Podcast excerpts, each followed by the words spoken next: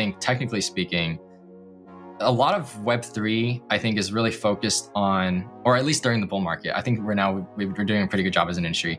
Um, but a lot of Web3 has so far been super focused on really grand ideas on like how we can revolutionize a whole bunch of things. Um, and then we don't actually like survey our users or talk to people who are we're really actually trying to like get to use these things. Um, so I think completing that loop and like talking to users, talking to customers, and actually building, you know, those integrations that we've talked about, the like applications um, that are that are really useful on top of the amazing infrastructure that's being provided by like Superfluid or Alchemy or some of these big players.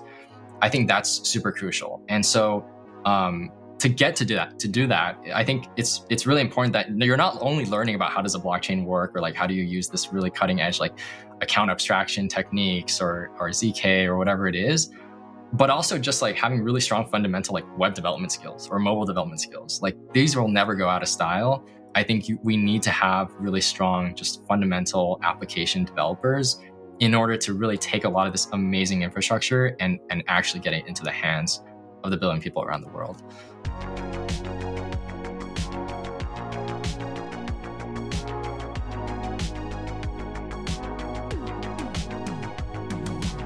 Hello and welcome to another episode of Devs Do Something.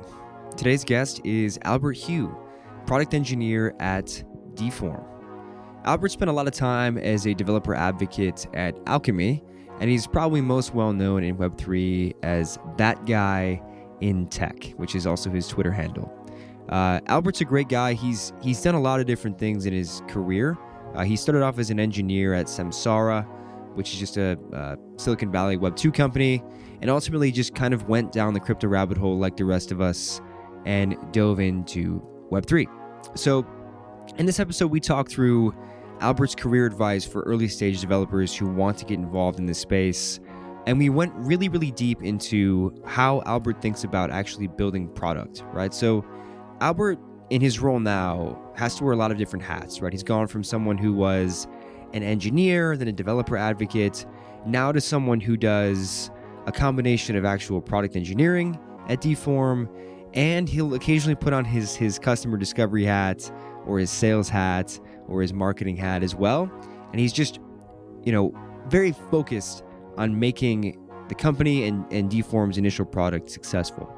So for those of you listening that want to do similar things in your career, if you want to be an indie hacker, launch a startup, and develop a more well rounded product skill set, I think that this episode is going to be very useful for you because we talk through all the different things that come up, all the different challenges that come up when you're actually trying to build something in production uh, for the first time. So, with that said, Albert was a great guest, and we hope you enjoy this episode.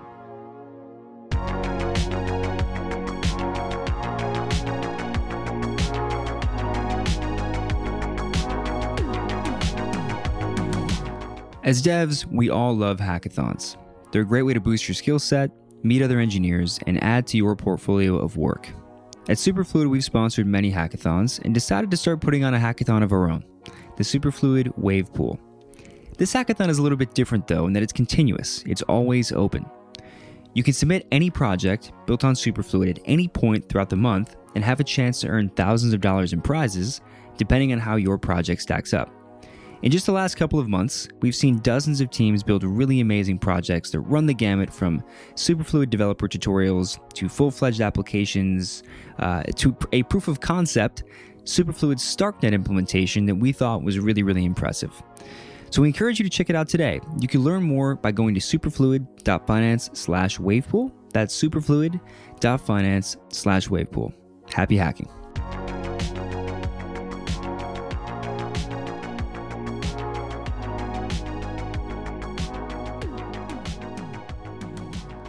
All right, so we're here today with another episode of Devs Do Something, and we are very excited to have on someone we've wanted to have on for a while.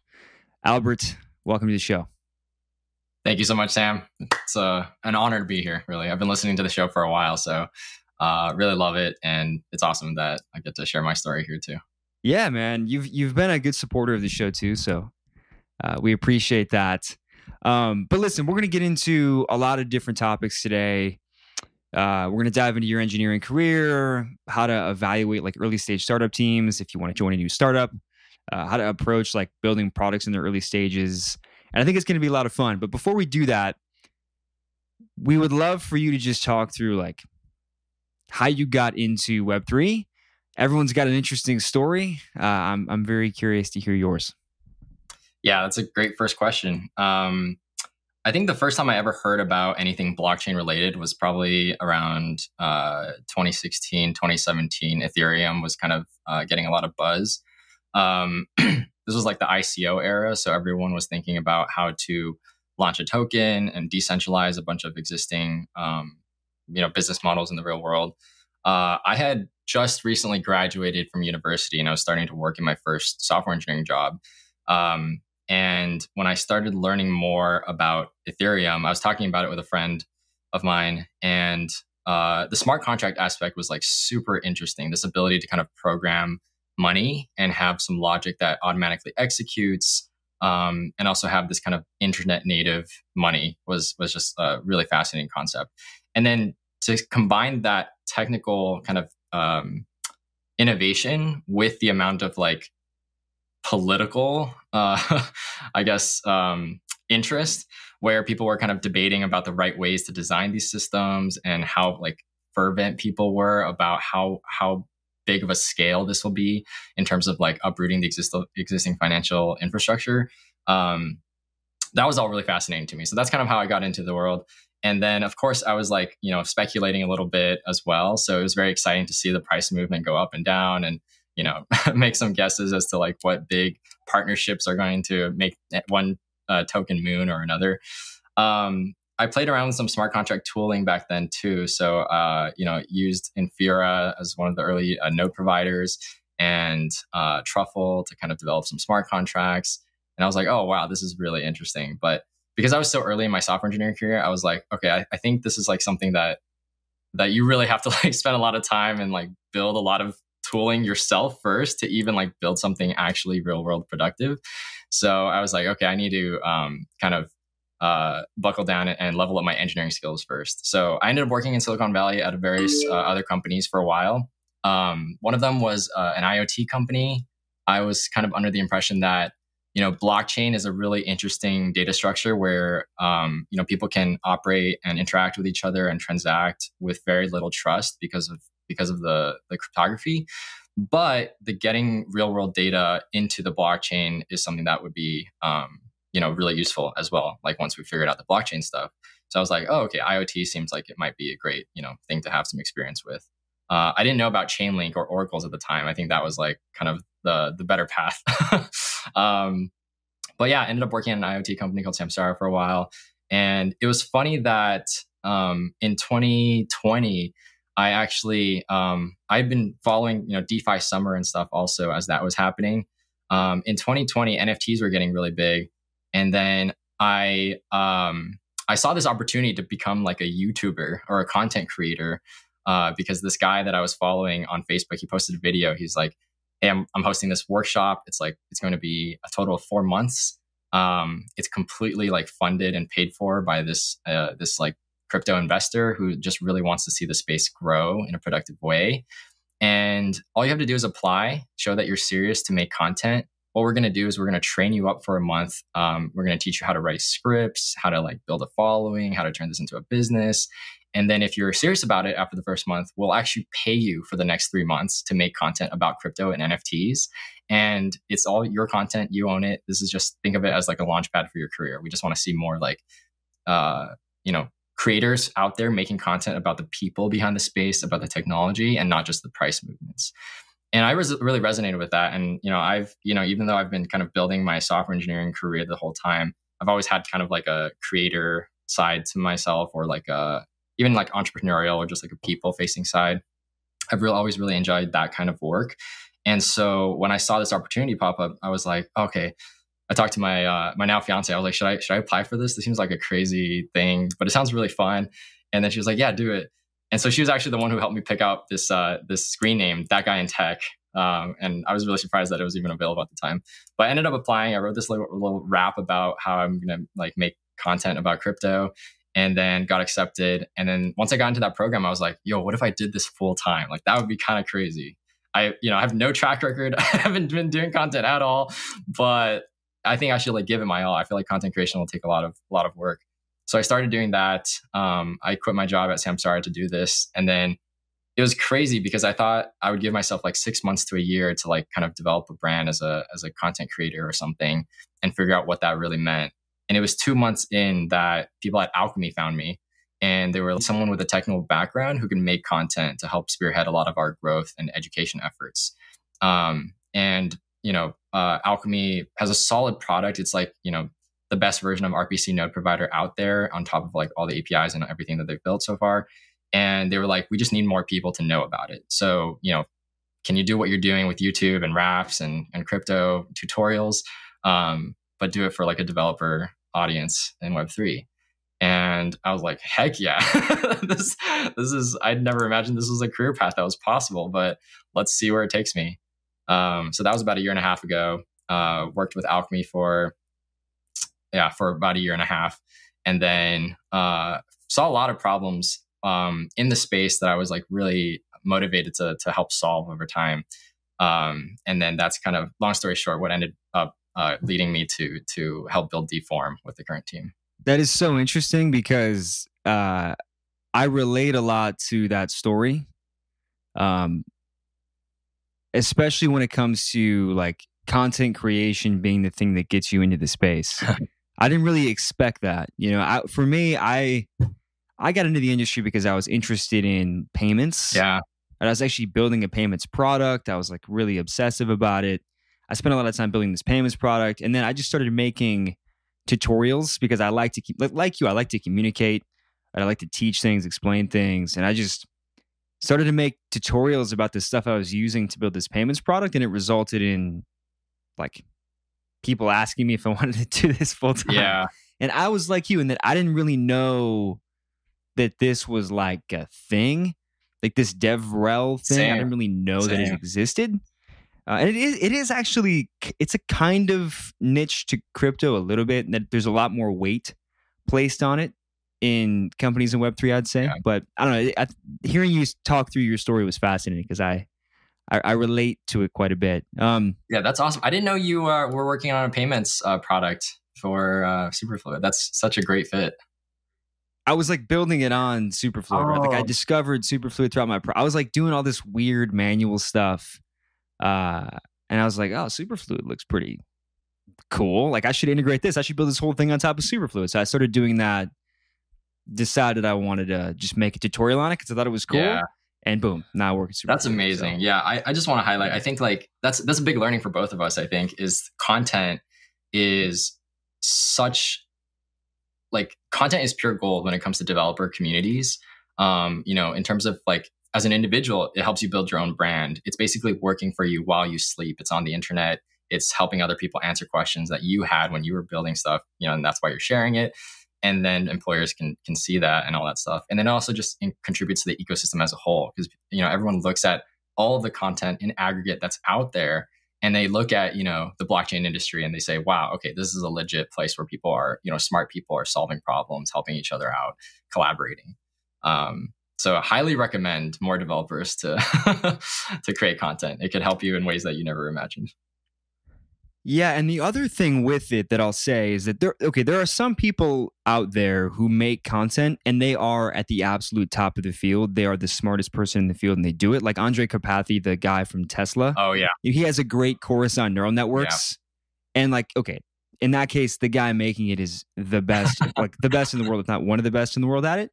But what I'll say in talking to people like you, in learning about my own experience, and talking with the other big developer advocate types in the space, like Patrick Collins or Nader, like the, Nader Dabit, like these are people that we've had on the show. They all say that part of what they're doing when they create the content is is the learning itself. Yep. Like they come up with the idea to make the content before they really even deeply understand the thing. But in the process of making a video that takes them three weeks, they go super deep into a specific topic, so deep that they can actually go back and teach it and they're basically like building a useful asset for themselves and the space while they learn. So it's it's a great thing to do as an impetus to learn, I think. Um, and yeah, I just think it's worth calling that out because I've definitely done that myself. Yeah, I, I love that. I love that. That's a great ethos.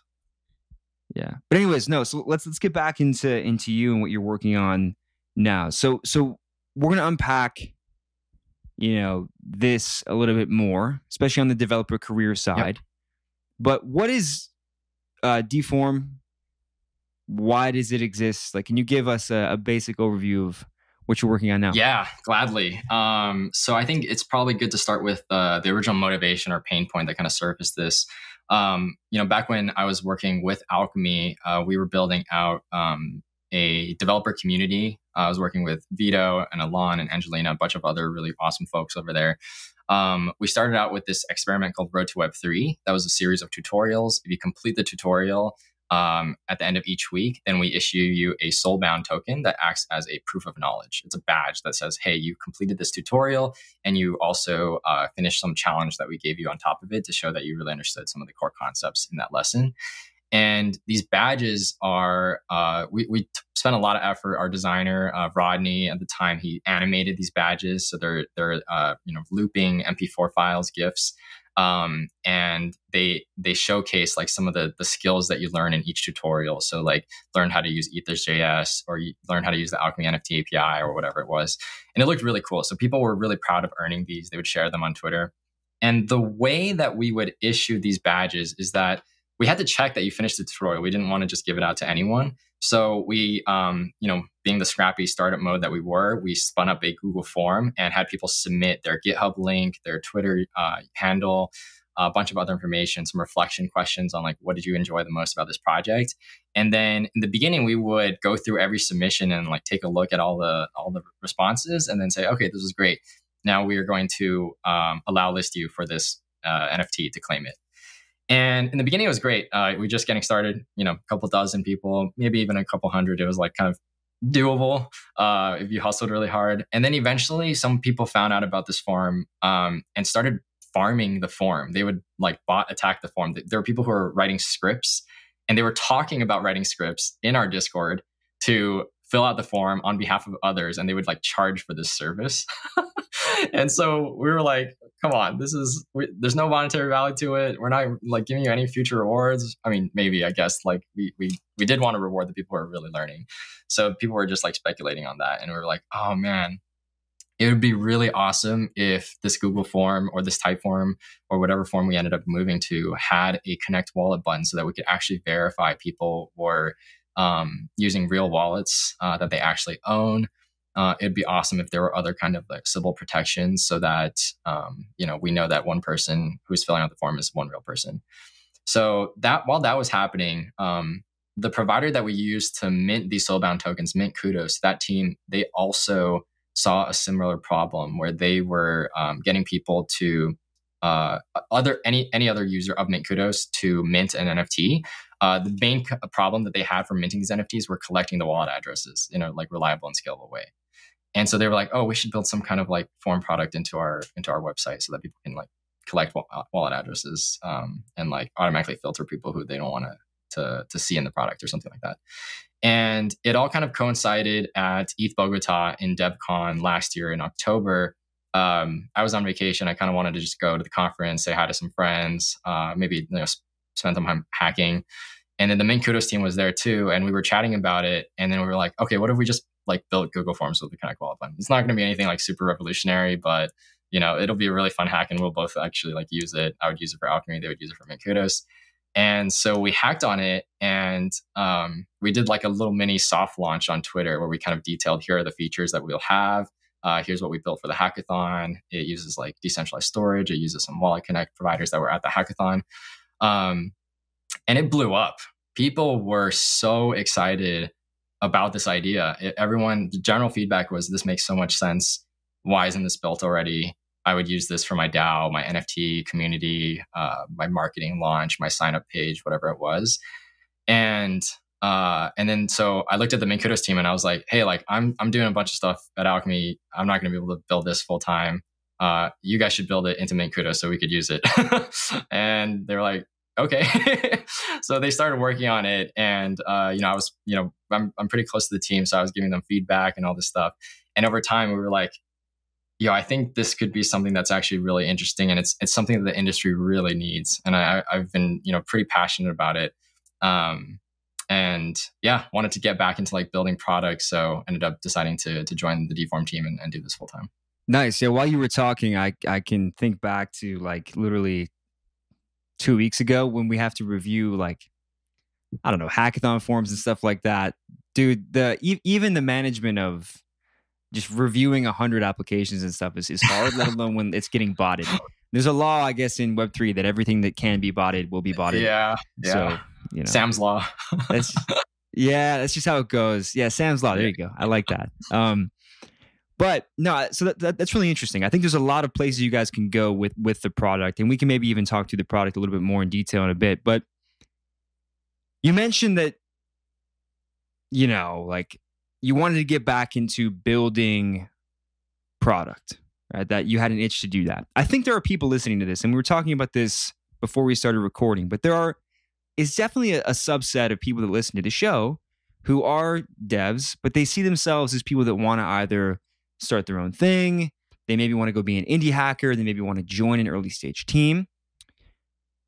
It sounds like you were familiar with the team that decided to build this and you knew them pretty well. You were using their previous product. How did you approach this process?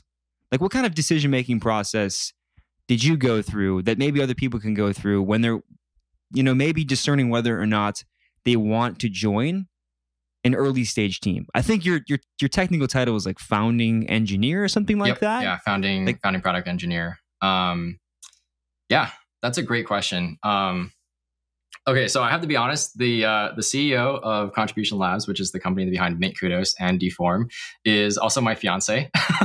so well, first helps. of all, that helps for the decision making because you know you're gonna have no breaks off from like getting home from work and then talking about you know what are the upcoming problems or or what's the the hope for the company and things like that um, but it, it, it, it I'm, I'm semi joking i think like the generalization of that is you know first of all especially with an early stage company um, if you mesh really well with the team um, because you know you have the same kind of values or you have the same uh, or at least overlapping visions of uh, the future of you know a particular industry or or just the world uh, I think that helps a lot because you're going to be spending, especially at an early stage company, you're going to be spending a lot of time with each other, um, building stuff. There's going to be a lot of, um, you know, product churn as you're trying to figure out different solutions that may or may not work.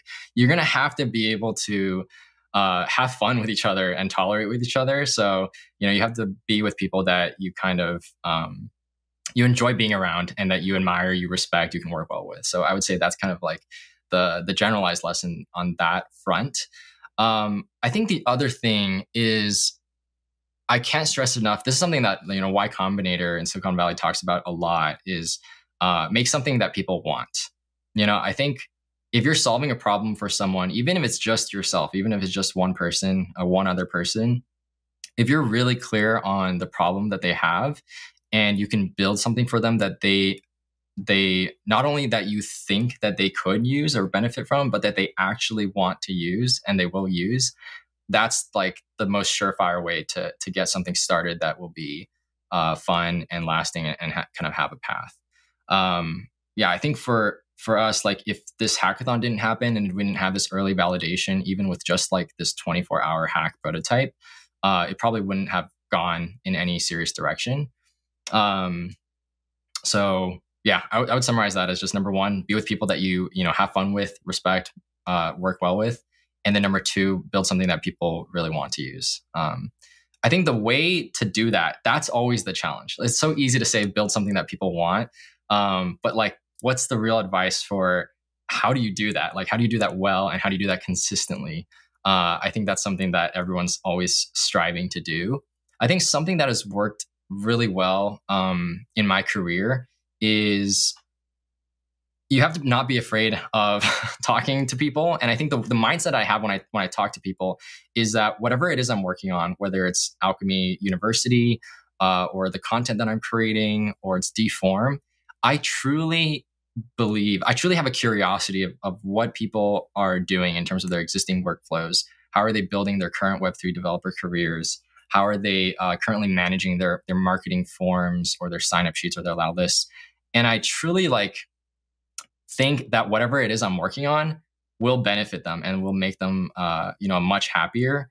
And um, there's another like I guess uh, thing that I would suggest people look into, which is um, uh, Brian Chesky and the other Airbnb founders. They talk about how to craft this 11 star experience. This it's kind of like a uh, an exercise to go through when you're trying to figure out like what's the best. How far should we go when we want to build something that's really like great for the user, for the customer that you're trying to build for?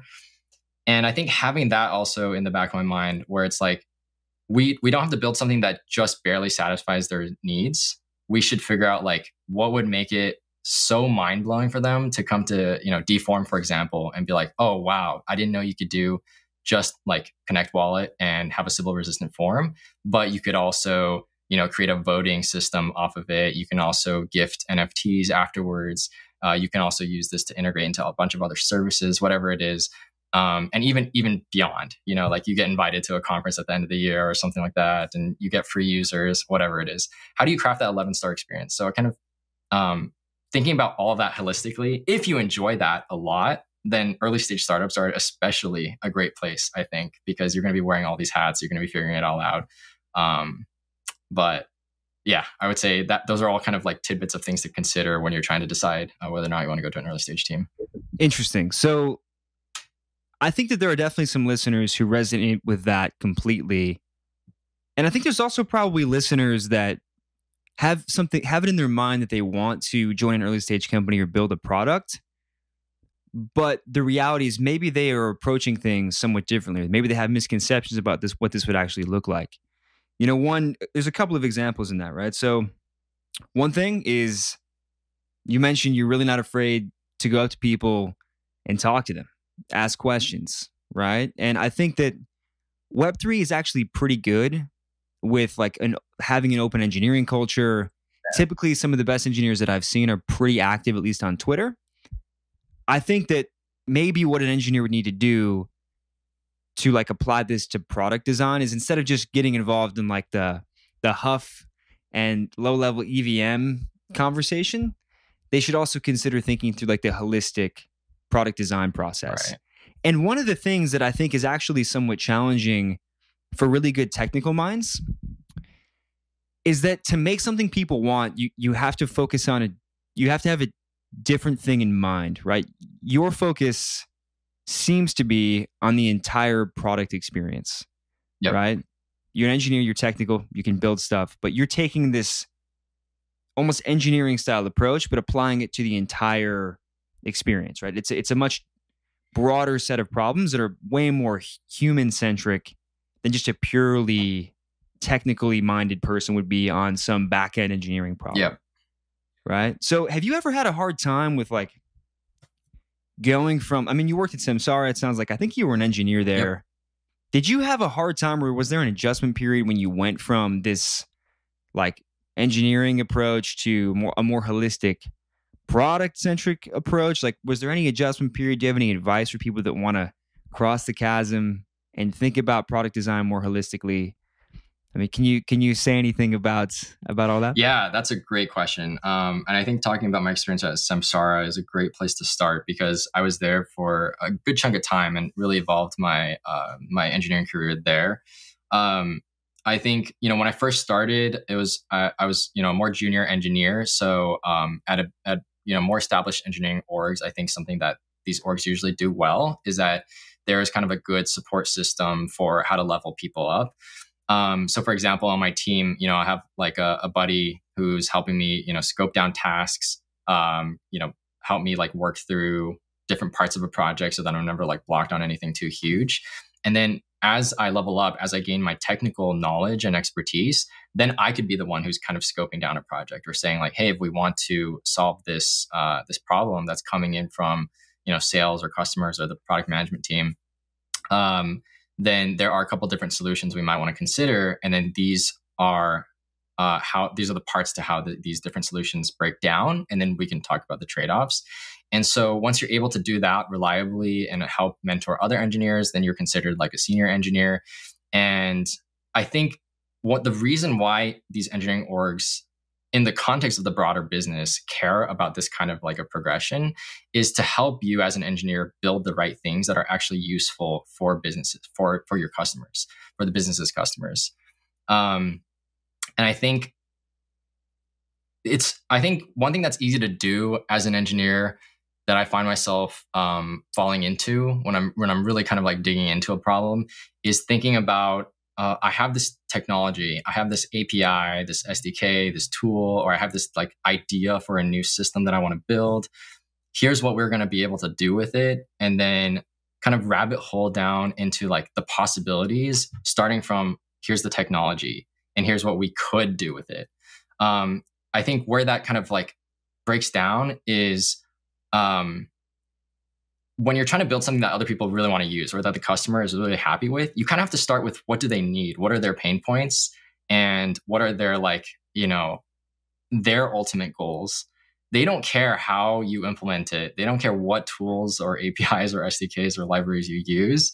They just want your, their problem to go away. And if you can help them solve it, then they're going to be happy. Um, so I think like the the hard part for me making the transition sometimes or like wearing the different hats is knowing that our existing infrastructure for example is it's going to be hard to like build a b and c with the way it's currently designed because it's like oh we made certain engineering choices early on.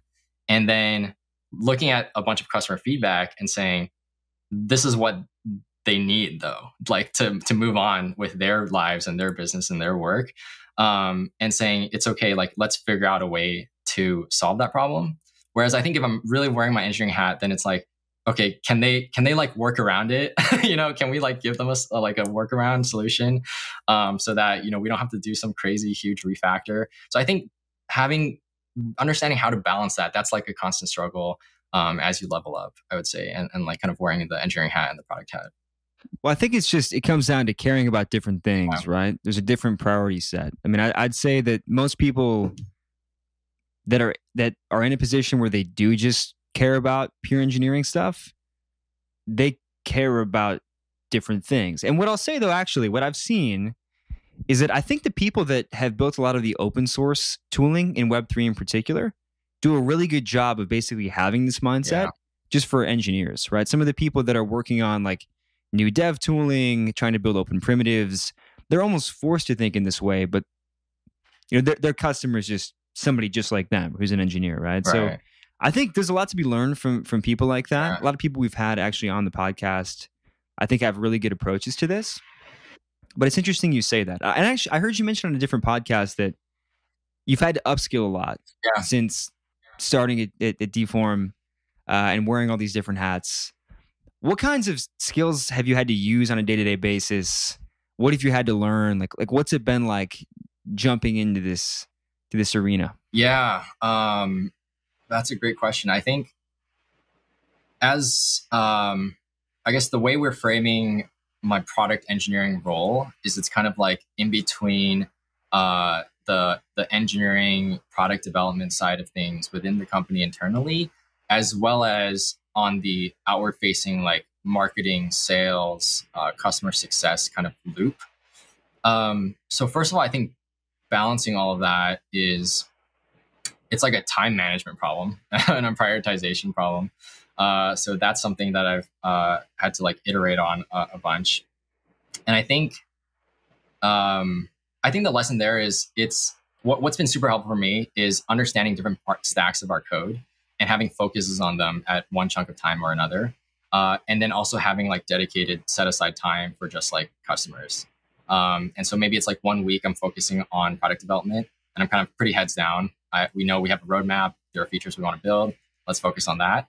And then another week, it's like, okay, let's go back to customers, get it in front of them, hop on calls, get their feedback, record all of that, process that, share that with the rest of the team, things like that. So that just that balance is kind of a really interesting challenge. Um, I would say also going from like a year and a half of developer relations and focusing more on content and community programs.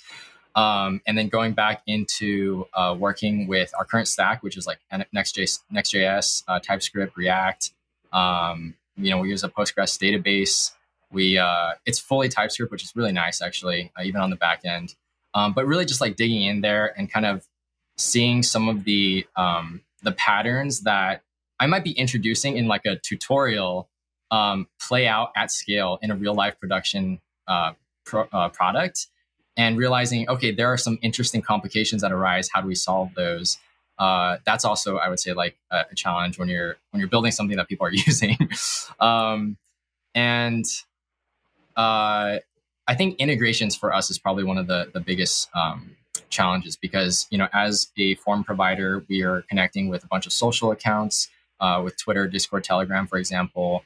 Uh, we're connecting with blockchain data via like a Connect wallet. We have to deal with you know um, APIs from like Alchemy and other chain RPCs, and um, and then we're also integrating with other like libraries like uh, React Form, uh, you know, open source software, and being able to integrate all of that in a way that makes it super useful for people is uh, there's there's constantly something new to learn there, and you're kind of at the mercy at times to those integrations, to those different like data providers, social auth providers, um, and if anything changes there, or if there's anything unreliable, uh, you have to figure out how to hack around that. So I would say that's kind of like the the biggest technical challenge for me so far.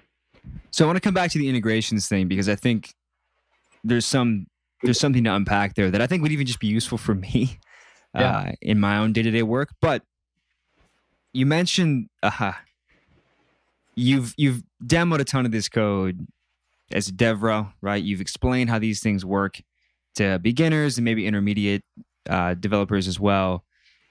But actually building with them and seeing them like in action and actually implementing them in a larger project has opened up, I think you said just interesting problems. Yeah. Do you have any examples of the kinds of things uh, that people would need to watch out for there when they go from like this more beginner setting to actually building out a full fledged product with some even just some of these these front end tools that interface with the Web3 stack? Yeah, totally. Um, I would say I could give a front end example and a back end example. And I think they're both very relevant to like a Web3 developer audience. Um, on the front end case, I think one of the things that happens a lot in the tutorials I've made is I've kind of, um, there'll be like a Connect wallet component inside of like a front end dApp uh, application. And you connect wallet that allows people to you know sign into something and then it loads something on the page. It'll load like a bunch of NFTs using the NFT API or whatever it is. And when you're working with a real prod application, that Connect Wallet component and how it affects the entire rest of the application state is so important. So, for example, for us, we use like um, we use a React hook kind of uh, pattern to uh, allow people to sign in, and we will use the RainbowKit, um, you know, SDK to actually allow people to sign in with their wallet.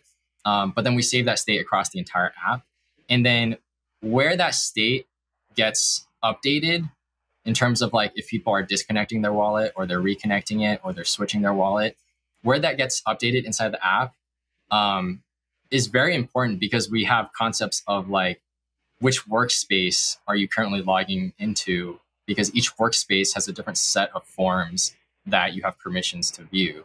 And so uh, our workspace, you know, provider is also like a React hook, uh, uses a React hook pattern. And so the way that you nest these providers inside your application or around your application is, uh, you know, super important. And there might be, you know, bugs that arise with how those things play with each other.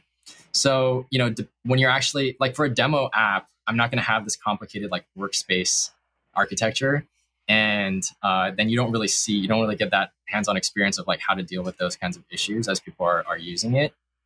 Um, but then once you have users and you have like people in different workspaces these users will have like different you know sets of ways that they want to use your product then you know things like that really matter so i would say like on the front end that's something that's really worth kind of studying or like building out a couple times and seeing how that works because that's something that you'll probably have to face if you use that kind of a stack um, on the back end like when i say back end i'm talking specifically about the interaction with blockchain since this is you know like web3 the web3 component of our product. Um, you know, being able to read on-chain data is a core part of like value proposition of DeForm. Like someone will submit a response, we can automatically look up data on uh, you know, do they hold certain ERC20 tokens or an NFT, or have they made certain on-chain uh, transactions, things like that. But then you have to make this kind of decision on how often am I pulling that data? Because if you decide to pull it at the time that someone responds to a form, but then they maybe trade their assets away, that's something that you have to figure out on the back end to like how much are you willing to to spend, quote unquote, on like new requests, or you know maybe you can implement like a webhook or something if the provider has that. Um, but that's like a very real like backend architecture decision that impacts your bottom line because it might you know cost a lot or especially if you're now issuing transactions um, that's where it gets really hairy because then you have to decide like do i want to provide gas fees for the user so that um, you know it's easier for them to get started and going they don't have to worry about those kinds of costs uh, or do i want to pass it off to them? And then also when the network is kind of like backlogged? Are you going to use a kind of um, like a queue system, build it out yourself? Or are you going to use some of the other like relayer options that are out there from like OpenZeppelin or Biconomy or whatever it is? Uh, so yeah, those kinds of integrations are also super important on the back end. And those are things that you probably won't get as much of until you're like operating at some scale where you're, you know, um, you have users who are like really depending on those transactions uh, being live and updated. Yeah, no, I really appreciate you unpacking those because I think it's really easy to hand wave and just be like, oh, I have a front end that uses WalletConnect and WAGMI, yeah. and we have a back end which you know we have some some of our own servers and infrastructure there, and we're just pulling data from the blockchain. Right. right? It's really it's so easy to hand wave yeah. that, but the actual management of this stuff is tricky. Like, I mean, managing like managing state between your components in React, it it is a pain. That's like at least in my experience, that's like the most important. That's like not, not only the most important, but the most painful yeah. part of like doing anything in React, yep. man. That's uh, true. So I feel you there. On the on the gas fees thing, I think there's a lot of unexplored design space there, and the knowledge of how to do this well mm-hmm. is still like not. It's not really consolidated anywhere. Like no one has really built like a best practices for like, you know, how do we abstract fees from the user? Do we do it? Under what circumstances do we do it? What does a typical architecture look like for this? So and where where have you guys landed on paying gas fees or subsidizing gas fees for users? Like how are you guys evaluating that as a decision? Yeah for the mint kudos product um that one you know from the beginning it was decided that uh, we would cover gas fees. Um, and this is something that our um, especially our backend engineer uh, tracy uh, as well as our co-founder and CTO Kay, they they spent a lot of time thinking about. Um, they had debated a lot of the options for um, you know which relayer provider to to use, and then ultimately settled on the fact that a lot of those were kind of a little bit too heavyweight. Even there were just too many configuration options, and they were kind of like too opinionated uh, in terms of how much you have to set up. And so we ended up implementing our own like very lightweight version of like uh, there's a queue uh, we would be able to kind of process a bunch of transactions and then we would retry if anything ever failed. Um, but you know, with regard to the gas perspective, we decided to just pay for gas because we didn't want there to be any barrier to entry for for this product, which is like it's non-financial in nature. It's soul-bound tokens, so people can't really even trade them or transfer them after the fact.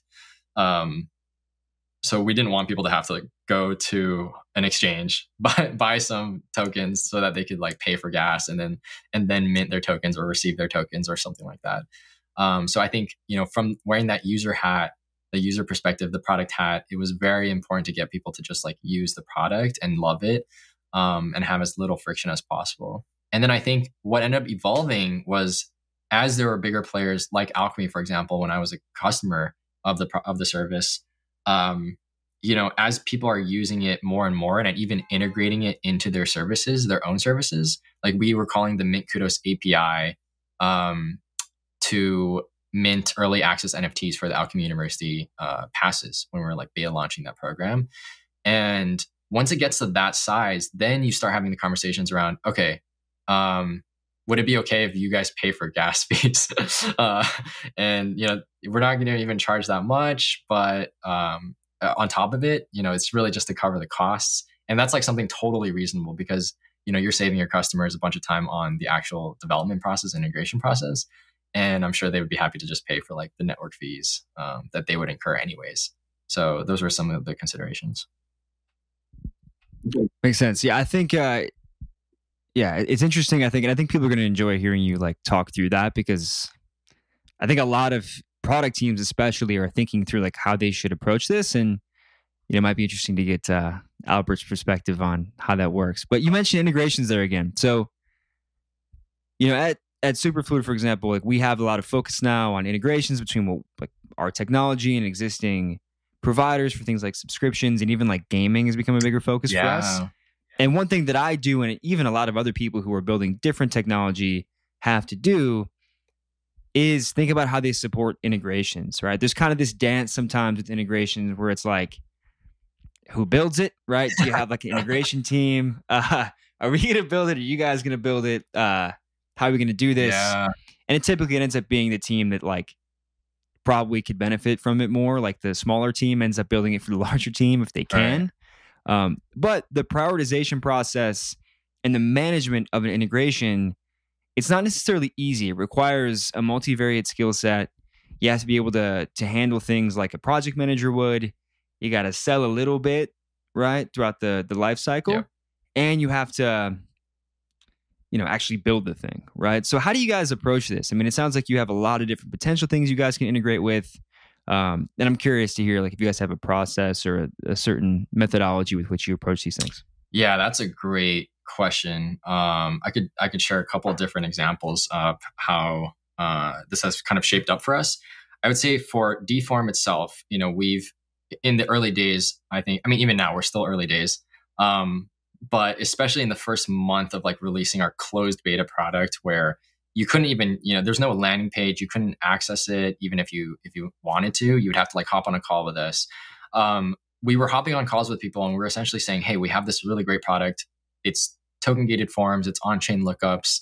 Um, how would you use this? Right? How why why did you go through all this friction of like contacting us and then you know wanting to use this? Tell us about your problem set.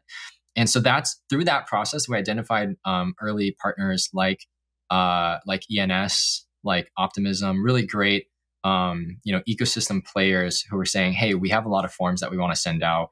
We are talking to a Web3 audience. We want to verify certain things like are they going to ETHDenver based on an NFT ticket that they have? Uh, do they have an ENS domain set?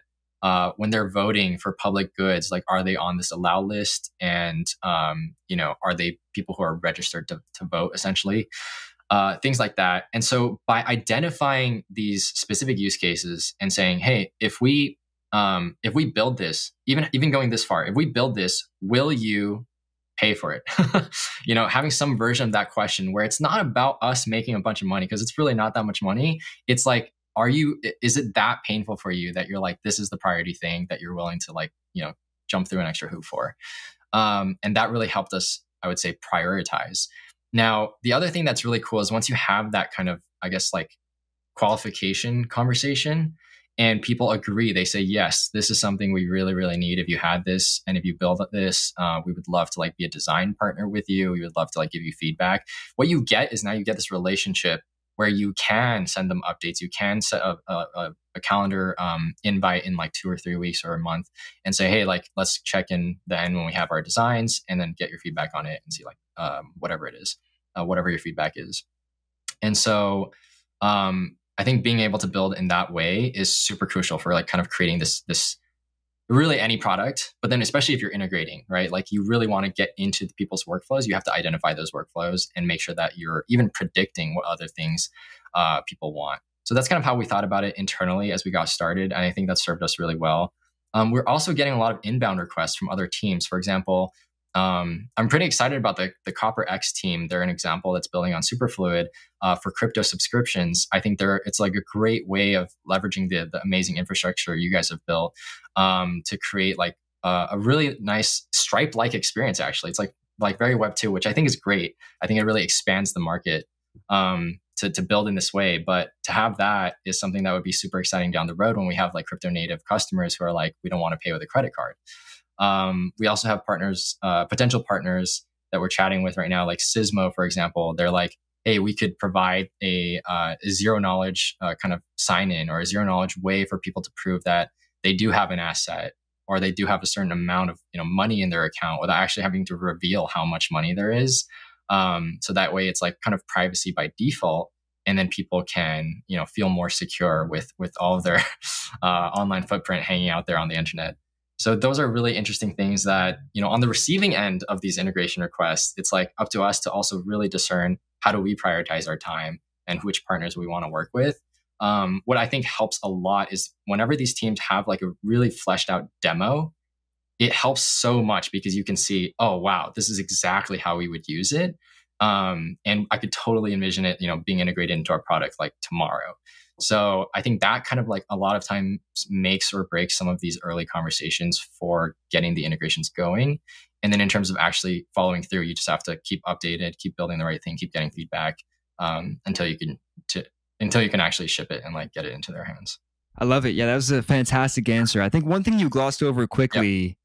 that I think is also important to just highlight is the role of asking like would you pay for it yeah uh, can you unpack why that's actually a very important step. Yeah that's actually i'm glad uh, i'm glad we're unpacking that. I think that was probably the the scariest thing when we were first starting because especially for someone like you know who's focused more on like engineering and, and like building the the product most of the time um you're not there at that moment where it's like like hey can you pay us some huge amount of money for especially for this like early stage product that's like in prototype mode you know it's kind of nerve wracking the first couple times um, but what that question is really asking is like do you want this right? Going back to the very beginning of like build something people want it's kind of like putting a num putting a number a price to it is uh, to this question is a great way of quantifying like how much do you want this um, because people can always say they can you know respond to your customer emails they can respond to your tweets and say like oh it'd be so cool if like this you know DeForm had this feature or whatever feature.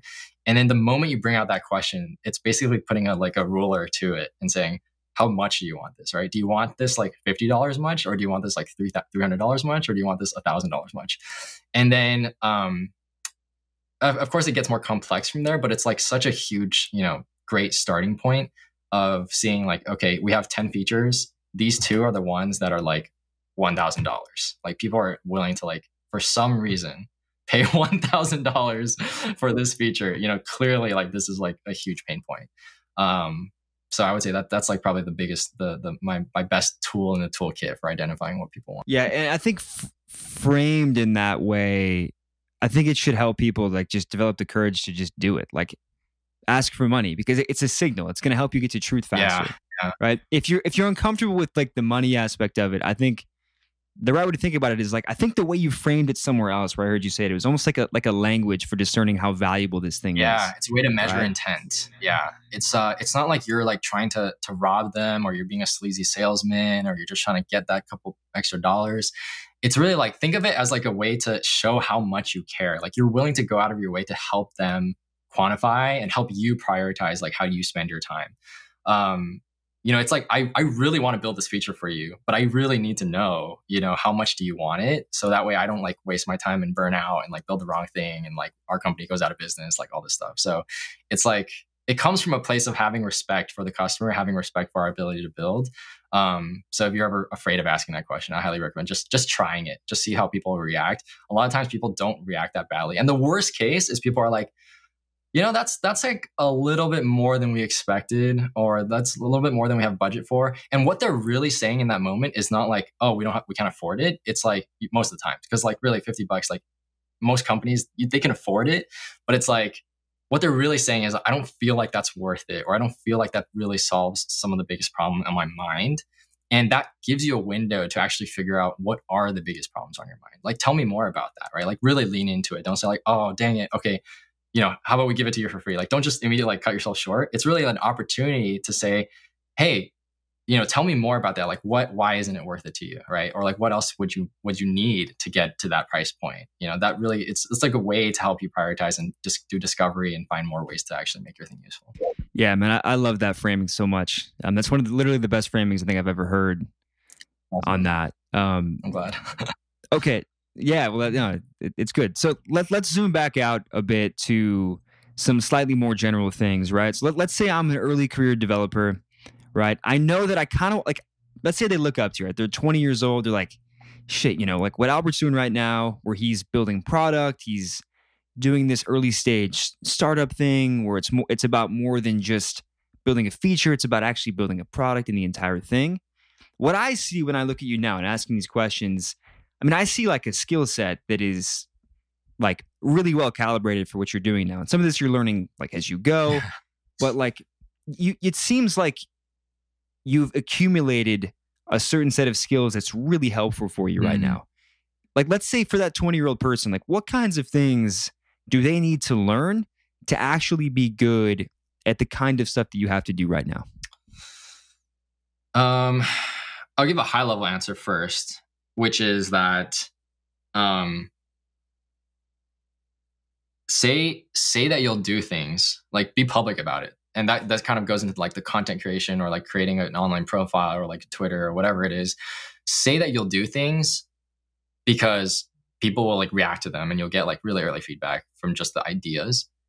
And then follow through and actually do them and, and like show people that you're doing them. And if you kind of create that loop at a high level i think that's ultimately like how you keep in touch with like the society the community that you're trying to serve uh, it's how you really level up your skills. It's how I've stayed motivated to improve myself in whatever ways is necessary, whether it's technical or more product or you know GTM facing. Um, keeping that loop in mind. Say that you'll do things and then actually do them. Um, and then I would say like more concretely, I think technically speaking, a lot of Web3, I think, is really focused on, or at least during the bull market. I think we're now we are doing a pretty good job as an industry um, but a lot of Web3 has so far been super focused on really grand ideas on like how we can revolutionize a whole bunch of things. Um, and then we don't actually like survey our users or talk to people who are we're really actually trying to like get to use these things.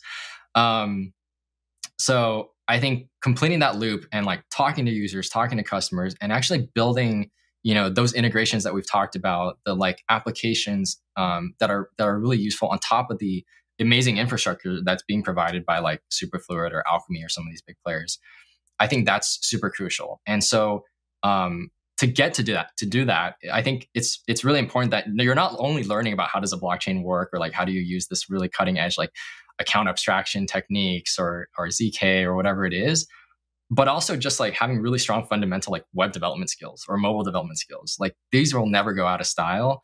I think you, we need to have really strong, just fundamental application developers in order to really take a lot of this amazing infrastructure and and actually get it into the hands of the billion people around the world. Um, so that that never goes out of style. Definitely focus on that. And then um, on the people facing side, um, honestly, I think we've covered a lot of in this show so far. I would say one another practical thing is like one of the things I've been super grateful for is building a Twitter following, a Twitter audience. Um, you know, when it comes to creating like a Twitter profile, like the benefit is that people all around the world, it's like, you know, a public thing. Anyone can see your tweets, anyone can see your thoughts, your conversations, anyone can jump in and give you feedback. Now, when you're creating your profile, in order to like foster this this audience and this community or this this like group of people who are willing to even respond to your tweets, I would say like you know create a profile that's very friendly. It has like your profile picture should just have your face very clear. Um, have a banner that kind of like shows some information about what it is that you're about. You know, your profile should be very clear. Like, how can you help them? Why should people like be talking to you? Um, but I, I, give these tidbits of advice for Twitter specifically because I think that's one of the biggest things, especially in Web three, that has helped me so much in terms of getting you know partnership conversations going getting integration uh, conversations going getting feedback from early partners um, and all of that kind of stuff. So highly highly recommend that as an approach uh, on the business side. I love it. I'd also say on the business side and just like the general relationship building side you are very genuine and it comes across that like you're pretty genuine. There's definitely some there's definitely some like I don't know. There there are people in in Web three on Twitter and stuff that have sort of grifter energy to them. I mm-hmm. mean, it just exists. Yeah. Right, with the kind of hype farming, yeah, engagement farming. it's definitely all over the place.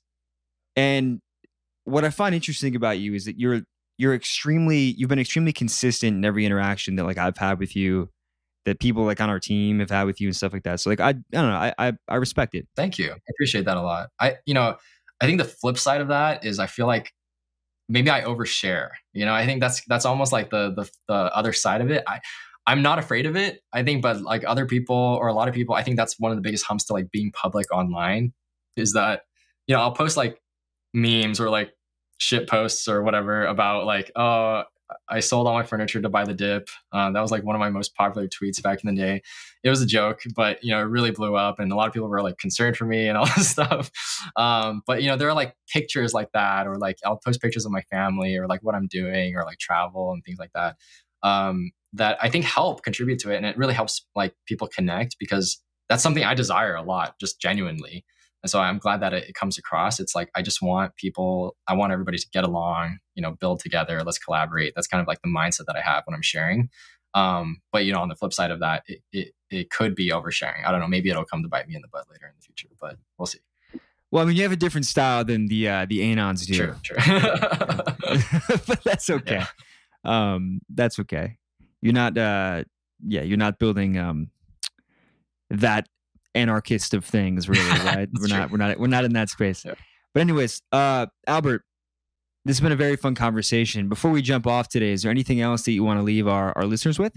Um, I think uh, I mean just trying DeForm will be a, a, a huge help. If I could take a, a, second to kind of just plug that, I think um, you know we're early in our product development, so we have a lot of really great use cases and early partners kind of fleshing out um, but would love more people to try it out, give us feedback, help us prioritize our future roadmap. Um, and I would say just like this is such a great time to be building in Web3, even though it's like really quiet um, in terms of like the news and the price movements and all that stuff. But I think this is the absolute best time to be building in Web3 because all the really, really serious people who are uh, optimistic about the future, who are smart and motivated at, at really like changing something uh, in this world, are still here, uh, sticking around and building. Um, so come join us if you haven't already. Nice. I love the message. I'll link to DeForm and also all your other socials and stuff in the show notes. But again, really appreciate you coming on. It's a lot of fun. And yeah, we'll stay in touch, obviously. Awesome. Thanks so much, Sam. Great host.